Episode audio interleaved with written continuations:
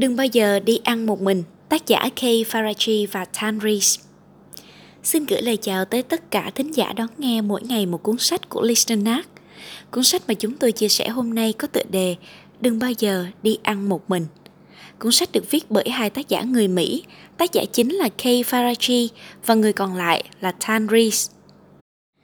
Tác giả Farachi sinh ra trong một ngôi làng nhỏ ở Pennsylvania. Bố là công nhân thép, còn mẹ là một nhân viên vệ sinh. Xuất thân nghèo khó, nhưng bằng sự nỗ lực của chính mình, ông đã trở thành giám đốc marketing của Deloitte và Starwork International Hotel. Ông cũng đảm nhiệm chức vụ giám đốc điều hành của Yaya Media, một công ty quảng cáo truyền thông nổi tiếng của Hollywood. Cuối cùng, Farachi đã thành lập một công ty mang tên mình, công ty quảng cáo truyền thông Farachi. Trong thời gian rảnh rỗi, ông cũng là cây bút chủ lực cho các cơ quan truyền thông nổi tiếng như Wall Street Journal và Harvard Business Review. Bạn thấy đấy, dù rằng Farachi xuất thân không mấy thuận lợi, nhưng thành tích của ông rất đáng nể. Vì vậy, ông đã đúc kết các kinh nghiệm trong quá khứ của mình và cho rằng các mối quan hệ đóng một vai trò hết sức quan trọng trong thành công của ông. Cuốn sách Đừng bao giờ đi ăn một mình là bản tóm tắt của Farachi về cách quản lý các mối quan hệ cá nhân, cũng như chỉ ra các quy tắc có lợi cho cuộc sống của mỗi người. Xuất bản năm 2005, Đừng bao giờ đi ăn một mình vẫn luôn là tác phẩm bán chạy nhất cho tới thời điểm hiện tại. Cuốn sách từ lâu đã giữ vị trí hàng đầu trong số những tác phẩm cùng thể loại trên New York Times, Wall Street Journal và bảng xếp hạng sách của Amazon đồng thời được xuất bản ở 16 quốc gia và khu vực trên khắp thế giới, tạo ảnh hưởng đến hàng chục triệu người. Hôm nay chúng ta sẽ cùng tìm hiểu về các quy tắc của xã hội thượng lưu, học hỏi các quy luật quan hệ của những nhân vật như Hillary Clinton, Benjamin Franklin hay Dale Carnegie. Tuy nhiên khi nói đến tận dụng các mối quan hệ, thường có hai kiểu thái độ khác nhau. Một kiểu coi quan hệ là đầu cơ trục lợi – mỗi khi nói đến tạo lập mối quan hệ, sẽ cảm thấy đây là một hành vi nịnh nọt. Nhờ vào các mối quan hệ riêng tư với lãnh đạo để đạt được lợi ích cho mình. Vì vậy, có rất nhiều người cho rằng thành công phải dựa vào nỗ lực của bản thân. Phải đàng hoàng, và nếu là vàng thì sẽ luôn tỏa sáng. Không cần đường ngang ngõ tắt như vậy. Thái độ đầu tiên này chính là coi thường việc xây dựng và quản lý các mối quan hệ trong xã hội. Thái độ thứ hai là bằng mọi giá có được các mối quan hệ gặp ai cũng đưa danh thiếp, gặp người nổi tiếng sẽ vồ vập, chụp ảnh sau đó đăng lên mạng xã hội, nịnh nọ cấp trên nhưng hờ hững với cấp dưới. Kiểu người này ngày ngày thu thập danh thiếp, tham gia các hoạt động hội thảo nhằm mục đích kết giao thêm các mối quan hệ mới, nghĩ rằng sẽ có lợi cho mình. Nếu như người này đến kết thân với bạn trong cuộc họp, liệu bạn có thích làm bạn với anh ta không? Tôi nghĩ rằng đa số chúng ta đều chẳng muốn như vậy thực ra, khi lý giải về mối quan hệ giữa con người với con người, hai kiểu này đều có sự sai lệch nhất định. Bạn thấy đấy, trong xã hội ngày nay, bắt đầu hay kết giao với một người không có nghĩa là bạn phải nịnh nọt hay nói cách khác là hy vọng người khác phá vỡ các quy tắc để mang lại lợi ích cho bản thân. Thực tế, mọi sự việc đều do con người quản lý và vận hành, từ con người mà ra. Vậy nên nếu bạn không có một mối quan hệ tốt, những việc đơn giản sẽ trở nên phức tạp. Và nếu xử lý tốt các mối quan hệ cá nhân thì những điều phức tạp trở nên đơn giản và vấn đề cũng được giải quyết nhanh hơn. Hiện nay, đã không còn là thời đại mà mọi vấn đề đều chỉ cần một mình là giải quyết được. Thay vào đó, bạn cần hợp tác với người giỏi có khả năng giải quyết vấn đề. Trong quá trình này, mối quan hệ đóng vai trò đặc biệt quan trọng.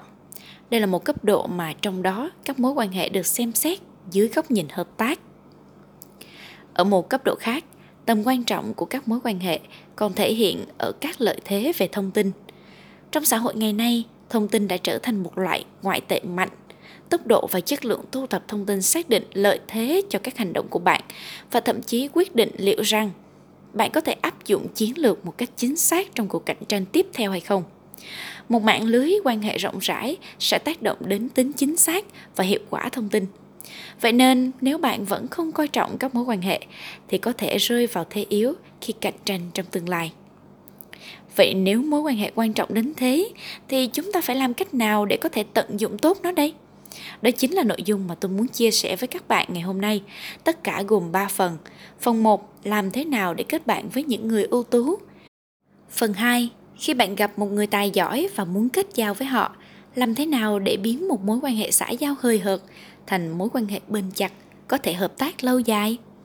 Và thứ ba, làm thế nào để quản lý nhiều mối quan hệ khác nhau trong xã hội? Phần 1. Làm thế nào để kết bạn với những người bạn ưu tú? Đầu tiên, hãy nói về cách kết bạn với những người tài giỏi. Ai trong chúng ta cũng đều muốn làm quen với những người xuất sắc và ưu tú hơn mình. Tuy nhiên thông thường chúng ta sẽ cảm thấy những người này có lẽ sẽ rất bận, rất xa cách và thường e dè ngại ngần khi tiếp xúc với họ. Đối với vấn đề này, tác giả gợi ý rằng nếu bạn muốn kết giao với một người như vậy, hãy tiến lên. Điều này có nghĩa là bạn hãy dũng cảm làm quen với họ. Đừng suy nghĩ nhiều, trường hợp xấu nhất là bạn sẽ bị từ chối, nhưng nếu không mở lời thì đến cả cơ hội bị từ chối bạn cũng không có, phải không nào? Về điểm này, chính người cha là người đã có ảnh hưởng sâu sắc đến suy nghĩ của tác giả. Như đã đề cập trước đó, cha của Faraji là một công nhân bình thường trong một nhà máy thép. Ông chưa từng được đi học và thực sự thuộc tầng lớp thấp trong xã hội. Tuy nhiên người cha này hiểu rõ một điều, ông luôn muốn con trai mình xuất sắc hơn người, thoát khỏi cảnh nghèo túng của gia đình lao động. Nhưng ông quả thực chẳng biết phải làm thế nào. Nghĩ tới nghĩ lui, ông cảm thấy trong số những người mình quen biết, chỉ có duy nhất ông chủ công ty thép là McKenna có thể giúp được mình trong vấn đề này. Đó là một người có hiểu biết sâu sắc, giao thiệp rộng rãi, nên nhất định có thể sẽ giúp ông nghĩ ra một cách nào đó.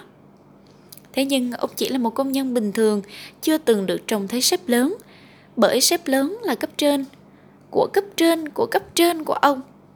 Cảm giác này cũng giống như cảm giác một người dân thường ở huyện lỵ muốn trông thấy bí thư tỉnh ủy vậy. Tuy nhiên cha của Faraji tin rằng đây là một cơ hội duy nhất của mình, nên ông không màng đến thân phận mà dũng cảm yêu cầu được gặp và nói chuyện với ông chủ lớn McKenna với tư cách một công nhân. Kết quả bất ngờ là khi biết chuyện, McKenna rất thoải mái và vui vẻ đồng ý gặp mặt hai cha con. Qua cuộc trò chuyện này, McKenna tỏ ra rất thích Faraji và khuyên anh theo học trường tiểu học nổi tiếng nhất nước Mỹ. Từ đó, Faraji có cơ hội tiến tới học Đại học Yale và Harvard, thực hiện bước ngoặt lớn trong cuộc đời sau này của ông. Sự dũng cảm của người cha đã làm thay đổi cuộc đời của tác giả, không chỉ trong mỗi sự việc trên mà hành động của ông trong một câu chuyện khác cũng ảnh hưởng sâu sắc đến cậu con trai Faraji. Vì gia cảnh bần hàng, nên người cha này khó có tiền mua cho cậu con trai của mình thật nhiều đồ chơi. Một lần trên đường về nhà, ông thấy một chiếc ô tô đồ chơi ở bãi rác bên đường. Ông xuống xe và nhặt món đồ lên, sau đó gõ cửa người chủ nhà và hỏi Tôi thấy có một chiếc ô tô đồ chơi bị hỏng trong bãi rác nhà bà, tôi có thể mang nó đi không? Tôi nghĩ rằng mình có thể sửa lại, sau đó tặng cho con trai tôi. Nếu có một món đồ chơi như vậy, nó nhất định sẽ rất mừng. Trong suốt quá trình này, người cha không hề cảm thấy tự ti, mà ngược lại khẳng khái, trò chuyện với bà chủ nhà với một thái độ thoải mái nhất. Kết quả là người này không những tặng lại món đồ chơi đó mà còn cho ông cả những chiếc xe đạp vẫn còn tốt mà bà không đi đến nhưng lại không nỡ vứt đi. Tác giả có được món đồ chơi và cả chiếc xe đạp còn bà chủ nhà cũng cảm thấy rất vui vì đã đem tặng lại được những món đồ mà mình không sử dụng đến một cách hợp lý. Chuyện vẹn cả đôi đường và mọi người đều vui vẻ, tất cả đều đến từ hành động dũng cảm bấm chuông cửa của người cha. Vì vậy sau này, mỗi khi tác giả do dự hay suy nghĩ mãi mà không dám hành động, ông đều nghĩ tới món đồ chơi năm nào, nhớ tới sự dũng cảm của cha mình. Và ông tự nhủ, người không dám mạo hiểm và dễ lung lay rất khó đạt được thành công. Vì vậy bất kể là khi nào, chỉ cần có cơ hội tốt, ông đều dũng cảm thử nghiệm. Năm đó khi mới bắt đầu làm việc, Faraji vẫn chỉ là một kẻ vô danh tiểu tốt. Một lần, vì lý do công việc, ông đã đến tham dự diễn đàn Fortune Thế giới ở Davos, Thụy Sĩ. Khi lên xe buýt do khách sạn sắp xếp, tác giả bắt gặp ngay một người nổi tiếng và cũng là thần tượng của mình, nhà sáng lập thương hiệu Nike, Phil Knight. Và lúc bấy giờ, Faraji rất hồi hộp. Đây là nhà lãnh đạo huyền thoại, người này đến dự diễn đàn Fortune thế giới, một người ở vị thế hoàn toàn khác ông. Nhưng cũng trong lúc ấy, tác giả nhớ tới món đồ chơi năm nào. Vì vậy đã lấy hết can đảm, trực tiếp đi tới chỗ ngồi bên cạnh Phil Knight và sau đó hai người đã trò chuyện với nhau. Sau này, Trong thời gian làm việc tại Yayam Media, Phil Knight đã trở thành khách hàng lớn đầu tiên của ông. Bởi vậy tác giả mới nói, muốn kết giao với những người ưu tú và học hỏi từ họ thì điều đầu tiên cần làm là khắc phục nỗi sợ của bản thân và can đảm làm quen. Thật ra nghĩ kỹ mà xem, nếu bạn đi làm quen với người khác thì trường hợp xấu nhất chỉ là bị họ từ chối, những trường hợp lý tưởng nhất là bạn sẽ kết nối được với những mối quan hệ cao cấp hơn để có thể học hỏi. Còn nếu không đi tiếp xúc với họ thì bạn chẳng có được gì cả, chỉ còn lại hối hận và tiếc nuối mà thôi. Khi bạn cảm thấy sợ hãi thì hãy nghĩ đến câu chuyện về món đồ chơi ô tô. Thực ra mọi chuyện cũng chẳng khó khăn đến thế. Tất nhiên là tác giả cũng gợi ý hai cách cụ thể để nâng cao lòng dũng cảm. Thứ nhất, hãy chọn ra một tấm gương để học hỏi trong số những người quen biết của mình. Bên cạnh mỗi người trong chúng ta ắt hẳn đều có một người như vậy. Họ là những người có thể giao tiếp với bất kỳ ai mà không hề rụt rè. Nếu như bạn vẫn chưa có can đảm giao lưu với người lạ, bạn có thể tìm đến những người như vậy để nhờ giúp đỡ cũng như học hỏi cách làm của họ. Thứ hai, bạn cũng có thể đặt mục tiêu cho chính mình. Chẳng hạn như gặp gỡ mỗi người lạ một tuần. Không quan trọng là bạn gặp ai, gặp ở đâu. Cái chính là bạn vượt qua được loại tâm lý giả định này. Hoặc bạn có thể tự giới thiệu bản thân với những người đi cùng trên một chuyến xe buýt, chào hỏi một người lạ tình cờ gặp trong quán bar, hoặc trò chuyện với một đồng nghiệp mà bạn hiếm khi giao lưu. Cứ dũng cảm giao tiếp như vậy, dần dần bạn sẽ vượt qua được tâm lý sợ hãi ban đầu. Đây là bước đầu tiên giúp bạn làm quen với những người ưu tú, khắc phục nỗi sợ, nâng cao lòng dũng cảm. Tất nhiên, không phải cứ can đảm là có thể làm quen ngay từ câu chuyện đầu tiên. Có lòng can đảm còn phải có kỹ năng, nếu không thì biết nói gì ở đây. Lúc này tác giả đưa ra cho bạn lời khuyên thứ hai, đó là hãy cổ vũ và giúp đỡ người khác. Bạn thấy đấy, khi chúng ta kết bạn với những người khác, đặc biệt là với những người giỏi hơn mình, ta luôn nghĩ tới việc người này có thể giúp mình như thế nào, mà ít khi nghĩ rằng mình sẽ giúp đỡ họ ra sao. Có thể bạn sẽ nghĩ rằng đối phương là một nhân vật lớn, địa vị cao như vậy, tôi nào có thể giúp được gì cho họ? Nếu bạn cứ nghĩ như thế thì bạn đã hoàn toàn sai bởi không có một ai thích kết giao với người luôn muốn lợi dụng mình. Đổi một góc nhìn khác, mỗi người trong chúng ta đều có ưu thế độc nhất và đều có khả năng giúp đỡ người khác. Tác giả còn có một trải nghiệm thời thơ ấu khác vô cùng truyền cảm hứng. Gia cảnh nghèo khó, Faraji đã xin vào làm người nhặt bóng tại sân golf và để phục vụ, phụ giúp cho gia đình. Bạn nói xem một người nhặt bóng nhỏ nhoi so với những người đến chơi golf thì đều là những nhân vật tầm cỡ. Tác giả liệu có thể giúp được gì cho họ chứ? Thực tế hoàn toàn ngược lại. Lúc bấy giờ khi còn là một đứa trẻ nhặt bóng, tác giả đã phục vụ một phu nhân người Ba Lan. Bà này là vợ của một người giàu có ở địa phương, là một nhân vật nổi tiếng trong xã hội. Còn tác giả chỉ là một người nhặt bóng nhỏ bé.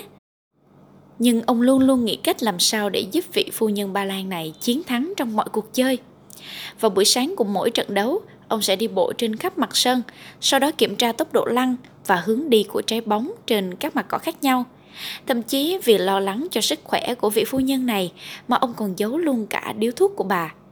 Kết quả là nhờ có sự tỉ mỉ, cẩn thận và chăm chỉ làm việc của tác giả, vị phu nhân Ba Lan này gần như bất khả chiến bại. Vị phu nhân người Ba Lan này rất vui và không ngừng khoe khoang về tác giả trước mặt bạn bè của mình. Từ đó rất nhiều người tìm đến ông làm người nhặt bóng. Kết quả là Faraji đã giành được giải thưởng người nhặt bóng của năm ngay trong năm đầu tiên làm việc và nhờ có danh hiệu này, những người nổi tiếng khi đến câu lạc bộ đánh bóng đều gọi Faraji. Điều này cho phép ông tiến thêm một bước để làm quen với nhiều mối quan hệ cao cấp hơn. Cũng bởi thái độ làm việc nghiêm túc và có trách nhiệm của tác giả, phu nhân Ba Lan cũng đã giới thiệu ông với hầu hết những người có khả năng giúp đỡ ông trong câu lạc bộ. Bạn thấy đấy, nếu một người nhặt bóng cũng có thể thông qua nỗ lực làm việc và suy nghĩ cho người khác giúp đỡ họ đạt được giá trị, giành được sự tin tưởng và chia sẻ các mối quan hệ thì bạn có lý do gì cho rằng bản thân không giúp được người khác đây? Nếu bạn đủ dũng cảm vượt qua nỗi sợ hãi, chủ động làm quen với những người có tiếng tâm trước tiên hãy suy nghĩ xem mình có thể giúp gì cho họ. Có như vậy, bạn mới có thể đặt nền tảng vững chắc khi làm quen với những nhân vật ưu tú xuất chúng. Phần 2 khi bạn gặp một người tài giỏi và muốn kết giao với họ, làm thế nào để biến một mối quan hệ xã giao hời hợt thành mối quan hệ bền chặt? Có thể hợp tác lâu dài Những lần gặp mặt và trao đổi như ở phần 1 có khi chỉ là duyên phận nhất thời. Vậy cần phải làm gì để có thể biến những mối quan hệ đó trở nên sâu sắc hơn, tiến tới hợp tác bền vững? Đây chính là chủ đề của phần tiếp theo. Trên thực tế, những tiếp xúc ban đầu chỉ cung cấp cho chúng ta một điểm xuất phát. Còn để tiến thêm một bước để mối quan hệ trở nên đột phá thì tác giả lại đưa ra cho chúng ta những gợi ý rất quan trọng. Trong đó ba điểm mấu chốt để khiến tình bạn trở nên sâu sắc hơn, lần lượt là sức khỏe, tài sản cá nhân và con cái. Trong mối quan hệ qua lại với người khác, chúng ta có thể giúp đỡ họ rất nhiều điều. Ví dụ như bạn có thể cho họ lời khuyên, giúp người khác chuyển nhà, thậm chí là rửa xe hộ. Tuy nhiên không phải hành động hữu hảo nào cũng có thể tác động đến các phương diện sức khỏe, tài sản và con cái của họ. Nhìn chung, mỗi người chúng ta đều quan tâm đến sức khỏe của chính mình, quan tâm đến sự giàu có cũng như con cái của bản thân. Tháp nhu cầu của Maslow đã làm rõ điểm này. Maslow cho rằng nhu cầu cơ bản nhất của mỗi người đều là những nhu cầu cấp thấp. Sau khi đáp ứng được những nhu cầu cơ bản này, con người sẽ chú ý đến những nhu cầu cao hơn. Trong số các nhu cầu đó thì sức khỏe, sự giàu có và con cái thuộc nhóm những nhu cầu mang lại cảm giác an toàn cho mỗi người. Vì vậy giúp đỡ người khác thực hiện các nhu cầu này thực chất là giúp họ có cơ hội đạt được đời sống cấp độ cao hơn trong tháp nhu cầu. Nếu như ai đó có bên mình một người mà biết suy nghĩ cho người khác như vậy, chắc hẳn sẽ rất vui cho mà xem. Cuộc gặp gỡ giữa tác giả và cựu chủ tịch kiêm giám đốc điều hành Hiệp hội Điện ảnh Hoa Kỳ Jack Valenti là một minh chứng. Đã từ rất lâu trước đó, tác giả mong mỏi được làm quen với Valenti. Trong một cuộc hội thảo mà cả hai cùng tham dự, tác giả cố ý tìm cách ngồi cạnh Valenti. Đây cũng chính là sự dũng cảm để làm quen đã được nhắc tới trước đó. Tiếp theo hai người đã trò chuyện rất vui vẻ, nhưng xét cho cùng đây chỉ là cuộc gặp thoáng qua khi chỉ gặp nhau mỗi một lần duy nhất. Tuy nhiên một thời gian sau, một người bạn của tác giả cho biết con trai của Valenti muốn tham gia vào ngành mà tác giả đang làm. Ông ngay lập tức nhận ra đây chính là cơ hội quan trọng để làm sâu sắc thêm mối quan hệ giữa ông và Valenti. Vậy nên tác giả đã hẹn gặp con trai Valenti, đồng thời giới thiệu nhiều người trong ngành cho cậu. Rồi trong một hội nghị diễn ra vài tháng sau đó, tác giả đã gặp lại Valenti. Lần này ông chủ động bắt chuyện với vị giám đốc và nói chuyện về con trai của ông này. Kết quả là Valentine ngay lập tức dừng công việc trong tay, tỏ ra vô cùng thích thú và liên tục hỏi han về tình hình con trai mình.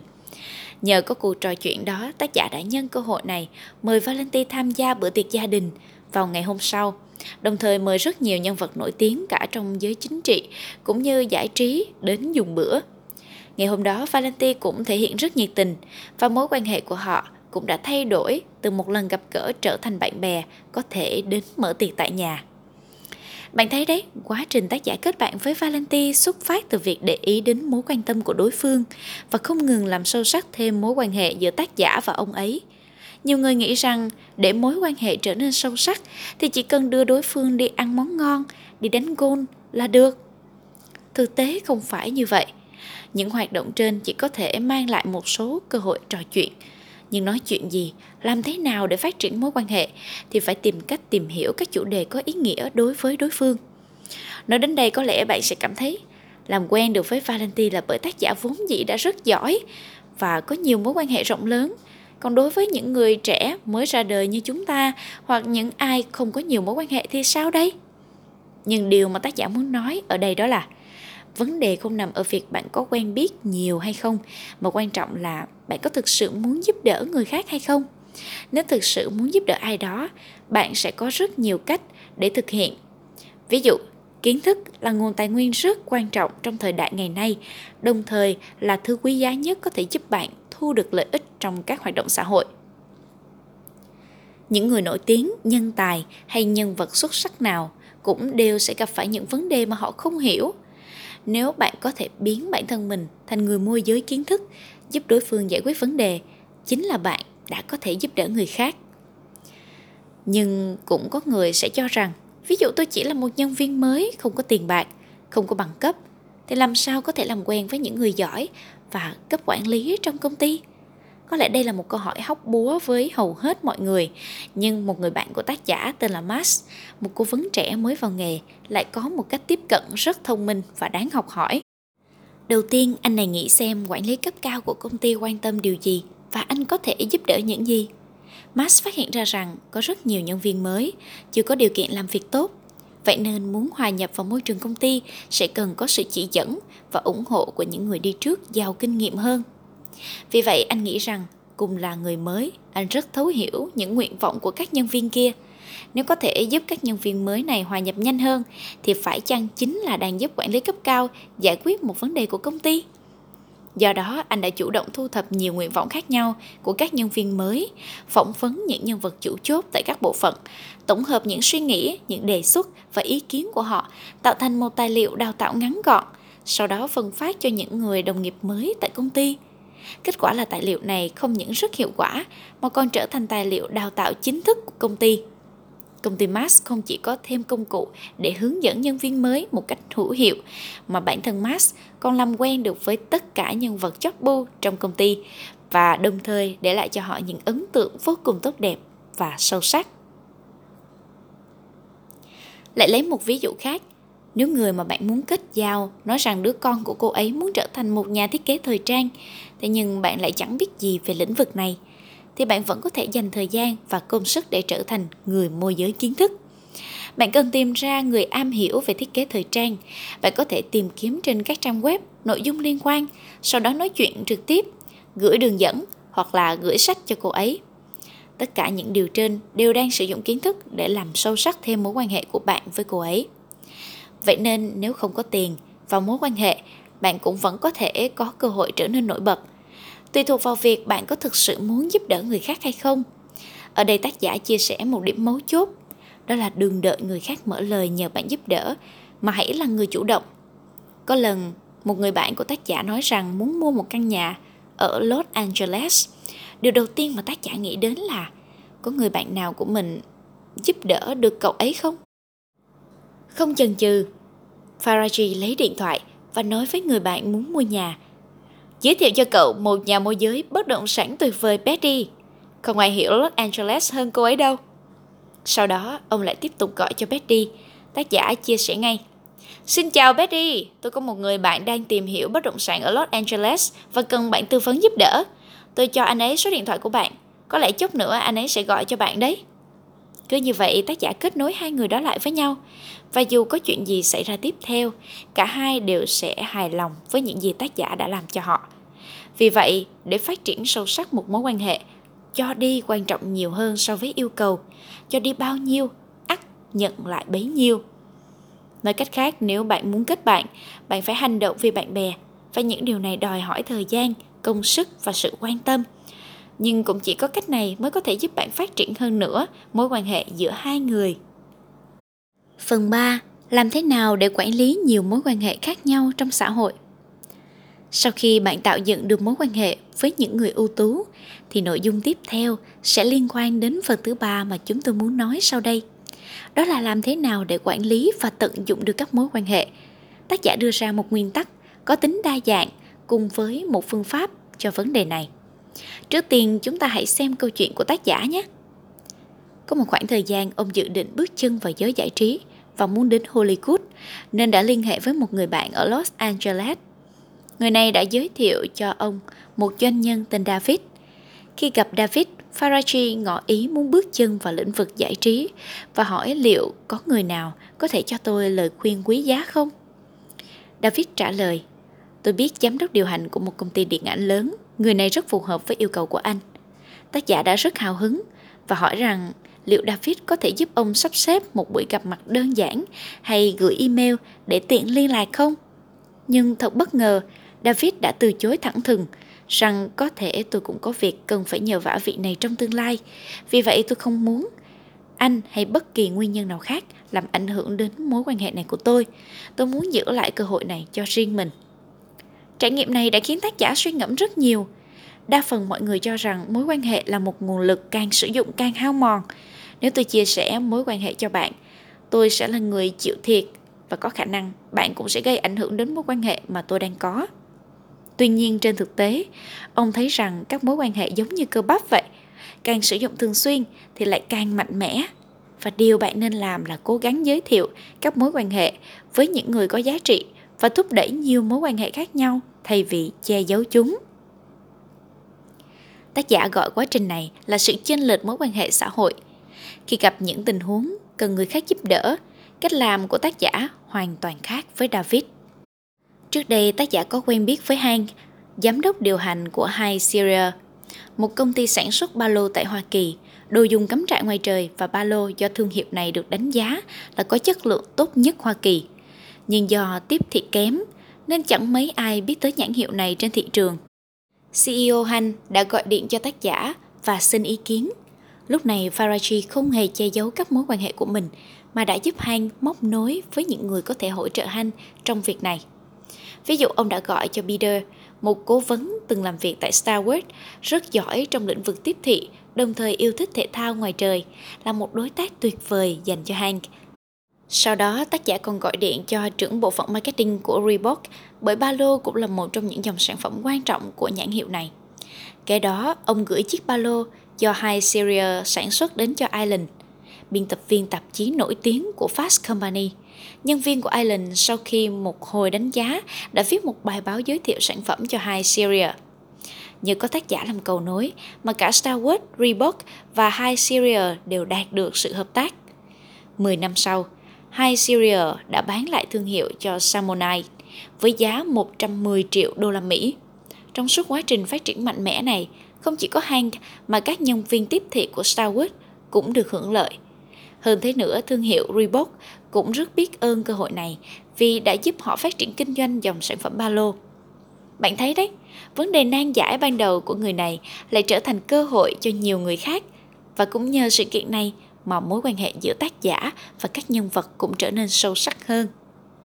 Vì vậy, tác giả cho rằng mạng lưới quan hệ xã hội có sức mạnh rất lớn và một phần đến từ sự đa dạng của các mối quan hệ. Ngoài ra, sự đa dạng nói trên cũng quan trọng như chất lượng và số lượng mối quan hệ mà bạn có.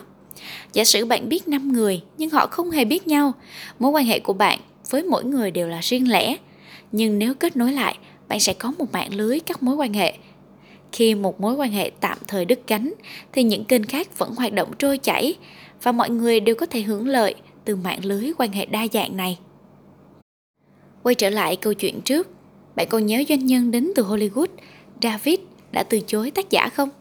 Người này luôn tìm kiếm mối quan hệ bình đẳng, nhưng cuối cùng lại chẳng còn nổi liên hệ nào. Nhiều năm sau, không một ai trong vòng tròn Hollywood nghe đến cái tên này thêm một lần nào nữa. Vì vậy, giá trị thực sự xuất phát từ vai trò không thể thiếu của bạn đối với người khác. Bạn nên trở thành tổng đài viên trong các mối quan hệ của chính mình, cũng như cố gắng truyền tải những thông tin, tài nguyên và lòng tốt của bạn đến nhiều người trong các lĩnh vực khác nhau. Kết nối những người này sẽ mang lại cho bạn không gian cũng như khả năng phát triển lớn hơn nữa.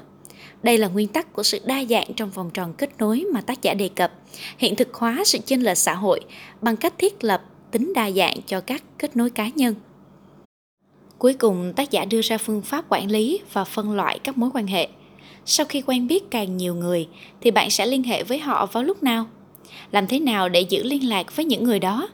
tác giả khuyến khích mọi người nên phân loại các mối quan hệ theo tần suất tiếp xúc và thiết lập các cấp độ khác nhau.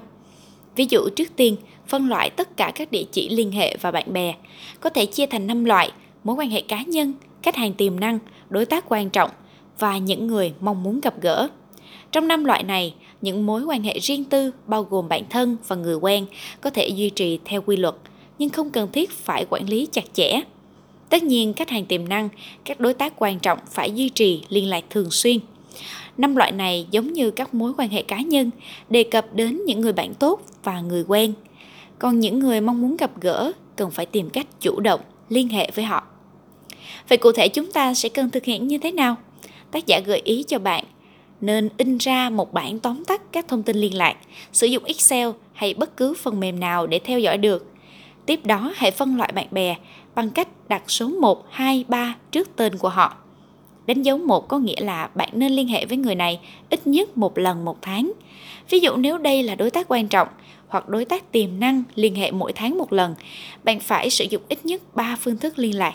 Chẳng hạn như lần này dùng điện thoại, lần sau gửi tin nhắn văn bản, còn lần thứ ba qua email hay gửi quà tặng. Từ đó giúp bạn hiện diện trong mạng lưới cá nhân của họ mỗi tháng một lần. Những người được đánh dấu hai có thể liên lạc mỗi quý một lần. Bạn có thể gọi điện hoặc gửi tin nhắn cho họ hàng quý, kiểm tra nội dung được cập nhật liên quan tới họ, xem nếu có bất kỳ cơ hội nào giúp đỡ họ không. Đối với nhóm người quen nhưng chưa từng có cơ hội hợp tác, thì bạn cần phải bám sát tình hình hiện tại của họ mỗi quý. Người được đánh dấu 3 là người bạn không quen nhưng muốn tăng cường kết nối với họ và có khả năng liên hệ trực tiếp ít nhất một lần một năm. Khi chưa quen, thì những hành động quá thân mật sẽ không phù hợp. Có thể việc gửi một tấm thiệp chúc mừng, viết một email cho họ sẽ mang đến cho bạn phản hồi nào đó. Nói không chừng có thể là một niềm vui bất ngờ với bạn. Ngoài cách chia theo tần suất, các mối quan hệ còn có thể phân loại sự khác biệt về hoàn cảnh, vùng miền hay ngành nghề. Ví dụ, bạn muốn đến thâm quyến, bạn có thể lập danh sách bạn bè tại đây và gọi điện cho họ trước khi đi. Một ví dụ khác nữa, nếu bạn muốn tìm hiểu những người trong ngành truyền thông thì cũng nên lập một danh sách riêng để khi cần làm quen với họ, bạn đã có sẵn một danh sách đầy đủ thông tin. Như vậy ngay cả khi bạn có nhiều mối quan hệ thì đều có thể quan tâm đến họ một cách đầy đủ và chính xác. Về việc quản lý các mối liên hệ, chúng ta có thể xem xét cách làm của cựu Tổng thống Mỹ Bill Clinton. Từ những năm 1968, khi Clinton còn là một học giả tại Đại học Oxford, ông đã gặp một sinh viên tên là Stable trong một bữa tiệc. Clinton ngay lập tức lấy cuốn sổ tay của mình ra và hỏi, bạn làm nghề gì? Tại sao bạn tham gia bữa tiệc này? Stable đã trả lời, tôi là sinh viên trao đổi cho học bổng của Fulbright và Clinton liền ghi lại Fulbright cùng các từ khóa khác vào sổ. Sau đó Bill Clinton lại hỏi, bạn học trường nào và học chuyên ngành gì? Stable không nhịn được, liền nói, Bill, anh viết những điều này để làm gì?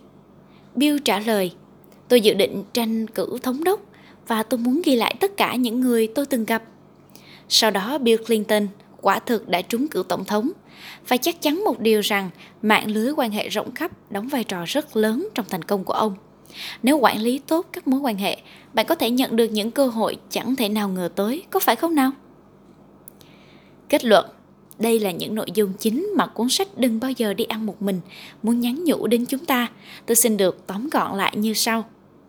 Tác giả muốn nói với chúng ta rằng nếu muốn quen biết những người ưu tú hơn, trước tiên ta phải vượt qua nỗi sợ hãi và có can đảm để tiếp xúc với họ.